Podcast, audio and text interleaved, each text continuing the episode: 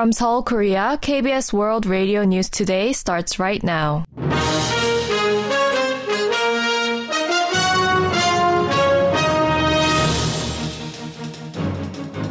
On today's broadcast, President Yoon Suk-yeol vows much sterner response to North Korea's provocations after its leader Kim Jong-un threatens to completely occupy the South in case of a war.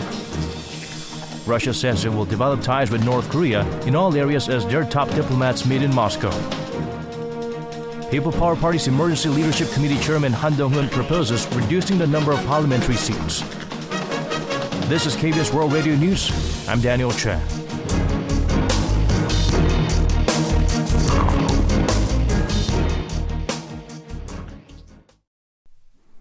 President Yoon Suk-yeol vowed to respond strongly to North Korea's provocations after North Korean leader Kim Jong-un called to completely occupy the South in case of a war. Max Lee reports. 국무회의를 시작하겠습니다.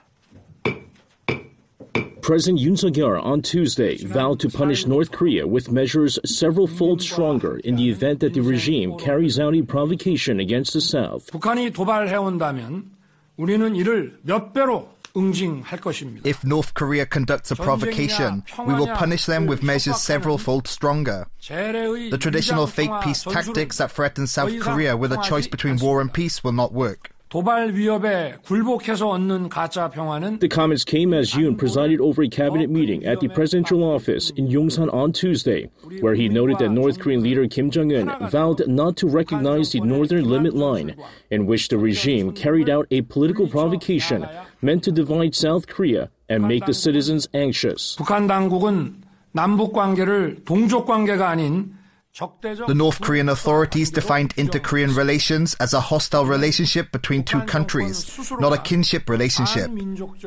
This is an admission that the North Korean government itself is an anti-national and anti-historical group. However, Yoon made it clear that it's the North Korean government that poses a threat to the Korean peninsula and not the North Korean people, calling on the Unification Ministry to designate an official day for North Korean defectors. Yoon's comments come amid tensions flaring on the Korean peninsula, with North Korea firing artillery near the Western Sea border in recent weeks and launching an intermediate range ballistic missile on Sunday in its first ballistic test of the year. Max Lee, KBS World Radio News. North Korean leader Kim Jong un has called for a constitutional amendment to define South Korea as the most hostile state. The North's official Korean Central News Agency said Kim made the call on Monday in a speech at a session of the Supreme People's Assembly in Pyongyang. Kim reportedly said that it is important to state in the Constitution that in the event of war on the Korean Peninsula, North Korea will completely occupy, suppress, and reclaim South Korea, intending to claim it as a territory of North Korea. Kim said that as the North has decided not to consider the South a counterpart for reconciliation and unification, but instead the most hostile country, legal measures to reflect these changes are needed. Meanwhile, North Korea reportedly decided to abolish key agencies in charge of inter Korean relations at Monday's meeting of the Supreme People's Assembly. The abolished bodies are the Committee for the Peaceful Reunification of the Country, the National Economic Cooperation Bureau, and the Kumgangsan International Tourism Administration. The Kremlin said on Monday that Russia will develop ties with North Korea in all areas as their foreign ministers are set to meet in Moscow this week. Kremlin spokesperson Dmitry Peskov said on Monday that North Korea is Russia's closest neighbor and partner with whom Moscow intends to further develop partnerships in all areas, adding that dialogue at all levels will continue. North Korean Foreign Minister Choi Son-hui arrived on Sunday on a rare visit to Moscow for talks with the Russian counterpart Sergei Lavrov. The North Korean delegation led by Choi will remain in Russia until Wednesday. Choi is visiting Moscow at the invitation of the Russian Foreign Minister Peskov, who said that he has not ruled out a possible meeting between Choi and Russian President Vladimir Putin during their three-day official trip. Peskov said that the visit is to further discuss agreements reached by North Korean leader Kim Jong-un and Putin in their summit at a space launch facility in the Russian Far East in September last year. The People Power Party's Emergency Leadership Committee Chairman Han Dong-hoon on Tuesday proposed reducing the number of parliamentary seats as his party's fourth political reform plan. The chairman said after the PPP comes out victorious at the upcoming April general elections, the ruling party will propose and pass a revision to the law to reduce the number of National Assembly members from 300 to 250. The reduction can only be achieved by drastically reducing proportional representation or consolidating constituencies. The interim leader criticized a proportional representation for not fulfilling its role. Former ruling People Power Party leader Lee Jun-seok and former main opposition Democratic Party leader Lee Nak-yeon, who could possibly form an alliance between their respective new parties ahead of April's general elections, differed on ways of cooperation.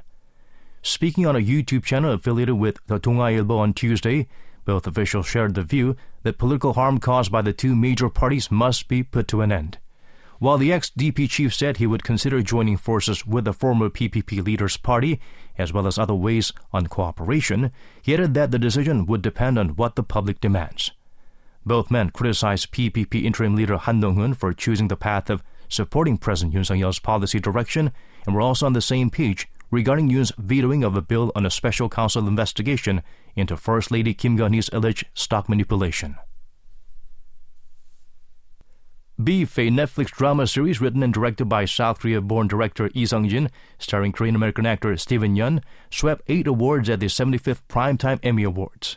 The 10-episode series won Outstanding Limited or Anthology Series or Movie on Sunday during the ceremony held at the Peacock Theater in Los Angeles.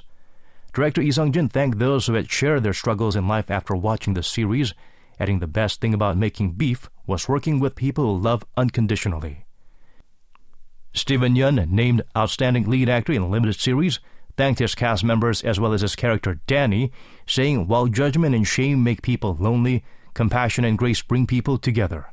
His co star Ali Wong was named Outstanding Lead Actress, while Beef also bagged three awards in casting, costumes, and picture editing. The government has decided to front load the spending of a 29.2 trillion won budget for job programs in the first half of the year in response to uncertainties in the job market. The Ministry of Employment and Labor announced a plan on Tuesday during a meeting of economy ministers at the government complex in Seoul. The government plans to hire 700,000 people for state-backed job programs, mostly for the elderly around the Lunar New Year holiday, about 60% of this year's target of 1,170,000.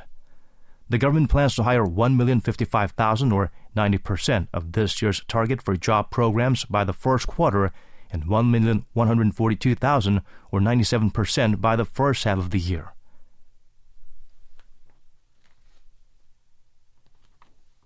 The government has decided to waive expressway tolls during the Lunar New Year holiday and increase services of international flights by 10% compared to late last year. The Ministry of Land, Infrastructure and Transport announced the measures during a meeting of economy ministers on Tuesday morning. State run expressways will be toll free during the national holiday from February 9th to 12th, and discounts of up to 30% will be offered for train tickets on less crowded routes during the period.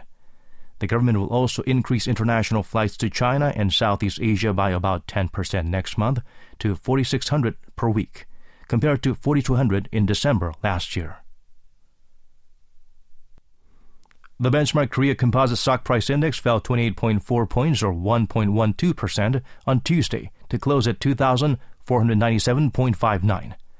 The tech-heavy Kosdaq also fell, losing 4.88 points or 0.57% to close at 854.83. On the foreign exchange, the local currency weakened 11.61 against the US dollar to close at 1,331.81.